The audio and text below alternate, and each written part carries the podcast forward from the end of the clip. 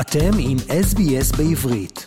לעוד סיפורים מעניינים, כנסו ל-sbs.com.au.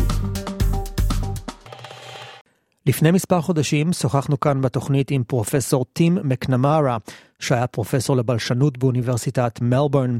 שוחחנו עמו על היתרונות בלדבר יותר משתי שפות וגם על הקשר החזק שלו לישראל וחיבתו לקהילה היהודית באוסטרליה ובעולם כולו. טים גם כתב ספר ששם הוא מספר את סיפורם של פול ופולה, שני יהודים מאוסטריה, כאשר פול הגיע לאוסטרליה על ספינת הדונרה המפורסמת, ופולה שנשארה בווינה, ועל הקשר המיוחד שהיה ביניהם בתקופת המלחמה ואחריה. לכל השיחות שלי עם טים, ניתן להזין דרך האתר שלנו. לצערי הרב, טים נפטר ממחלת הסרטן ממש לפני ראש השנה, והוא בן 74. ולשם כך החלטתי לשוחח היום עם מישהי שהייתה מאוד קרובה אליו, וגם על החברות הנפלאה שהייתה ביניהם. מצטרפת אלינו עכשיו פרופסור אילנה שוהמי מאוניברסיטת תל אביב, שנמצאת כעת בניו יורק. שלום אילנה. שלום, שלום לך עמית, אני שמחה לפגוש אותך. תודה. קודם כל באמת תודה שאת מצטרפת אלינו היום אה, לתוכנית. אנחנו היום אה, משוחחים באמת אה, על מישהו מאוד מיוחד ש... נפטר אה, לצערנו לפני אה, ממש מספר שבועות, אבל לפני שנגיע לזה, אני רוצה קצת, אילנה, שתספרי לנו בבקשה על עצמך. בסדר, אז אני עוסקת בתחומים דומים לטים, שנפטר לפני שבועיים, כמו שאמרנו, ואנחנו חברים לעבודה בעיקר, ככה התחלנו, אבל אני אגיד לך על עצמי שאני בסך הכל עוסקת בתחומים של שפות, שפות בישראל, כי אתה יודע, בישראל החיו גם את העברית, אבל גם חיסלו כל מיני שפות בדרך.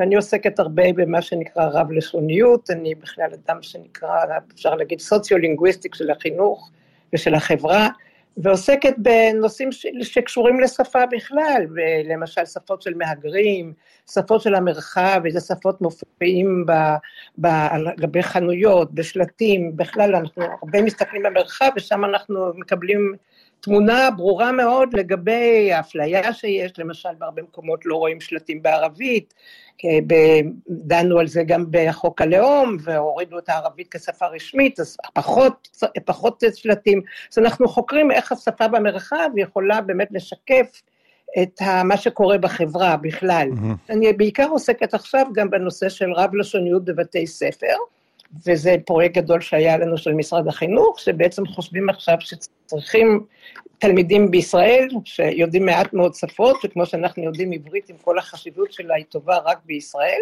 אנחנו מדברים על הרחבת הרפטואר הלשוני אצל תלמידים בבת... ותלמידות בבתי ספר, שהם יהיו גם יותר פתוחים לעולם וגם עסוקים יותר גם בשפות מורשת, שפות הבית, דור השלישי כבר לא יודע את השפות של ההורים שלו, שהוא הסבא וסבתא, דברים מהסוג הזה. Mm, אוקיי. Mm, okay. עכשיו, את אה, נמצאת כעת בניו יורק, מה, מה את עושה שם בניו יורק?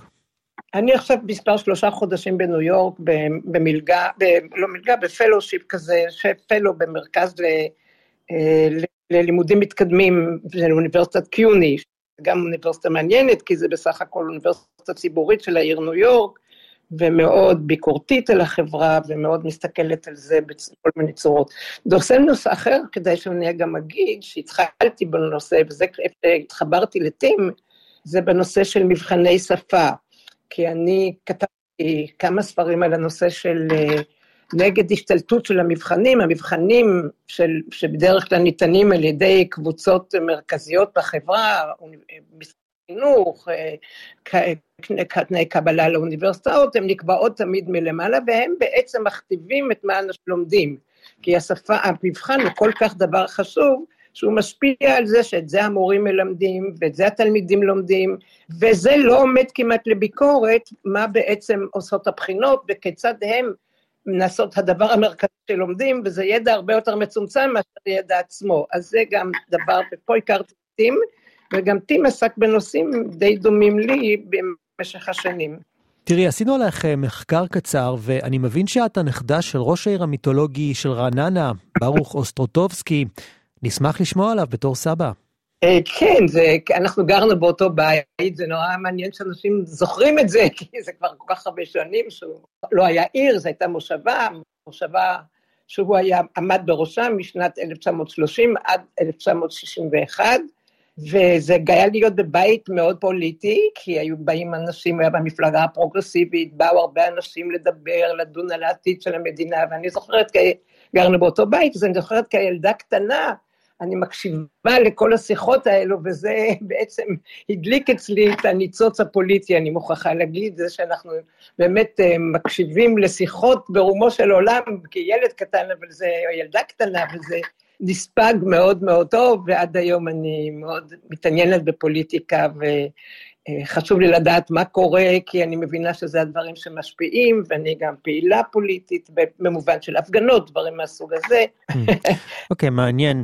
טוב, אה, פרופסור טים אה, מקנמרה ממלבורן נפטר אה, בערב ראש השנה, ואתם הייתם ידידים טובים. והיה לטים קשר מאוד אמיץ גם ליהדות וגם לישראל. טים עצמו התראיין אצלנו לפני מספר חודשים ודיבר על הספר האחרון שלו, פול אנד פולה.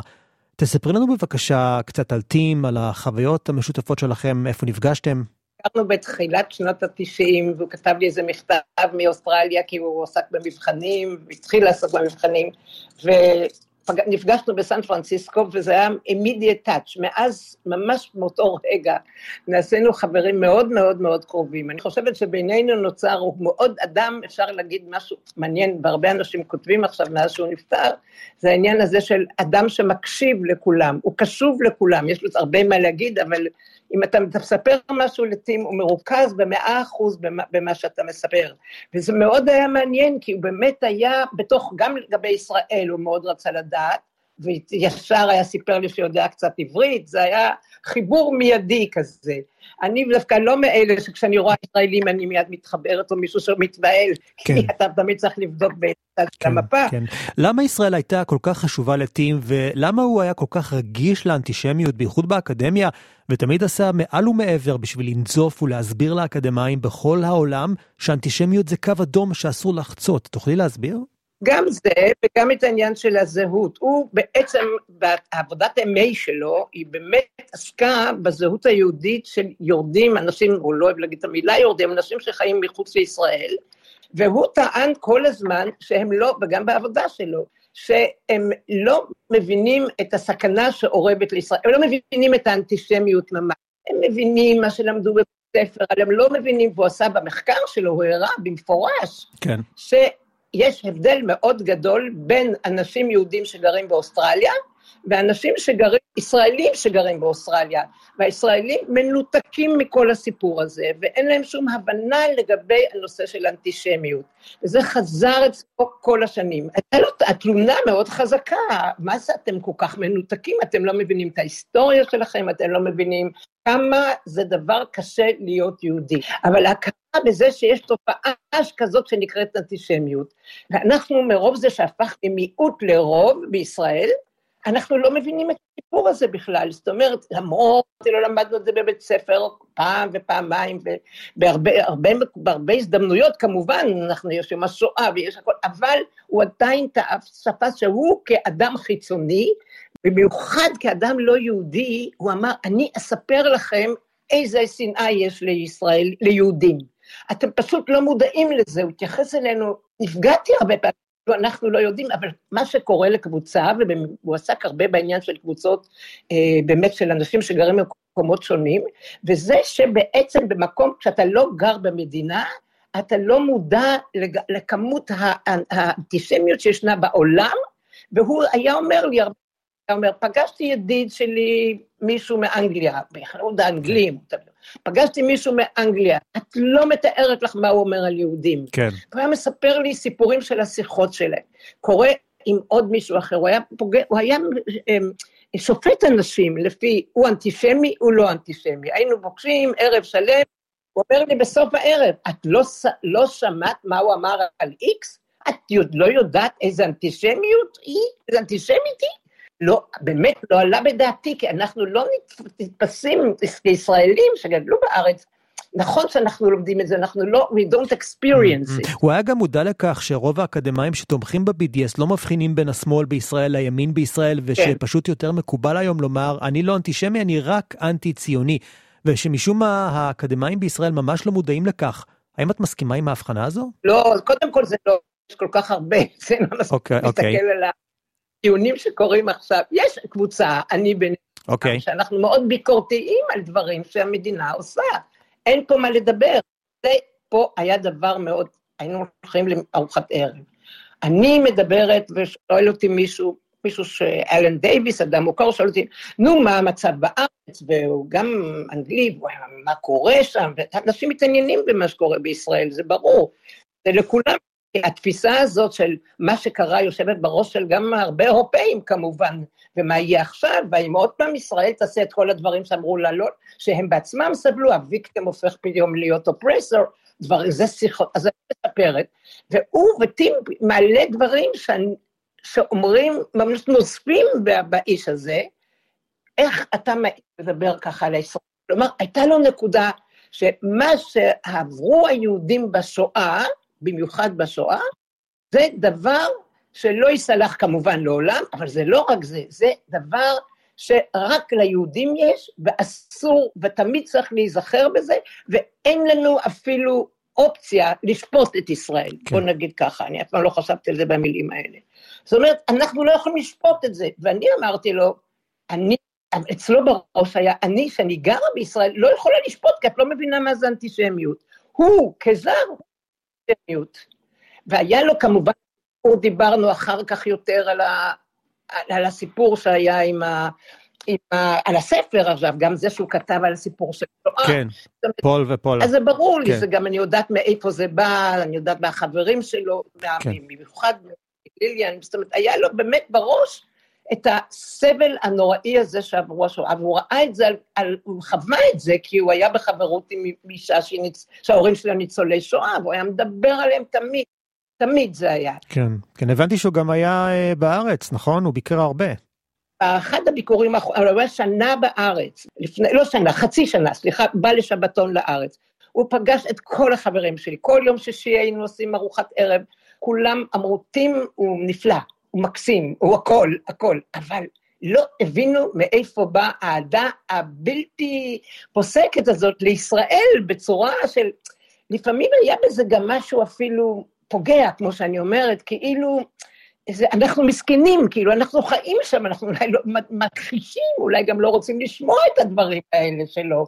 אז היה בזה גם, גם אנחנו לא רצינו לשמוע, והוא רצה לספר, כי הוא הרגיש גם שהוא יודע המון על הדברים האלה, ופה הייתה התנגשות. למרות זאת, אני אומרת, אז זה קרה הרבה פעמים באמת, אבל היחסים שלנו, כולל היחסים עם המשפחה שלי, הוא בא לח... לחתונה של הבת שלי, ביחסים שלנו, לא היו שום גבולות חוץ מהגבול, גם בגבול הזה אני שמעתי, הוא שמע והמשכנו בדרך. אבל הקשר הקרוב של בן אדם שחווה מרחק בצורה שהוא כל כך, כל כך קרובה, שזה דבר פשוט אה, בלתי רגיל, כן, אני חושבת. כן.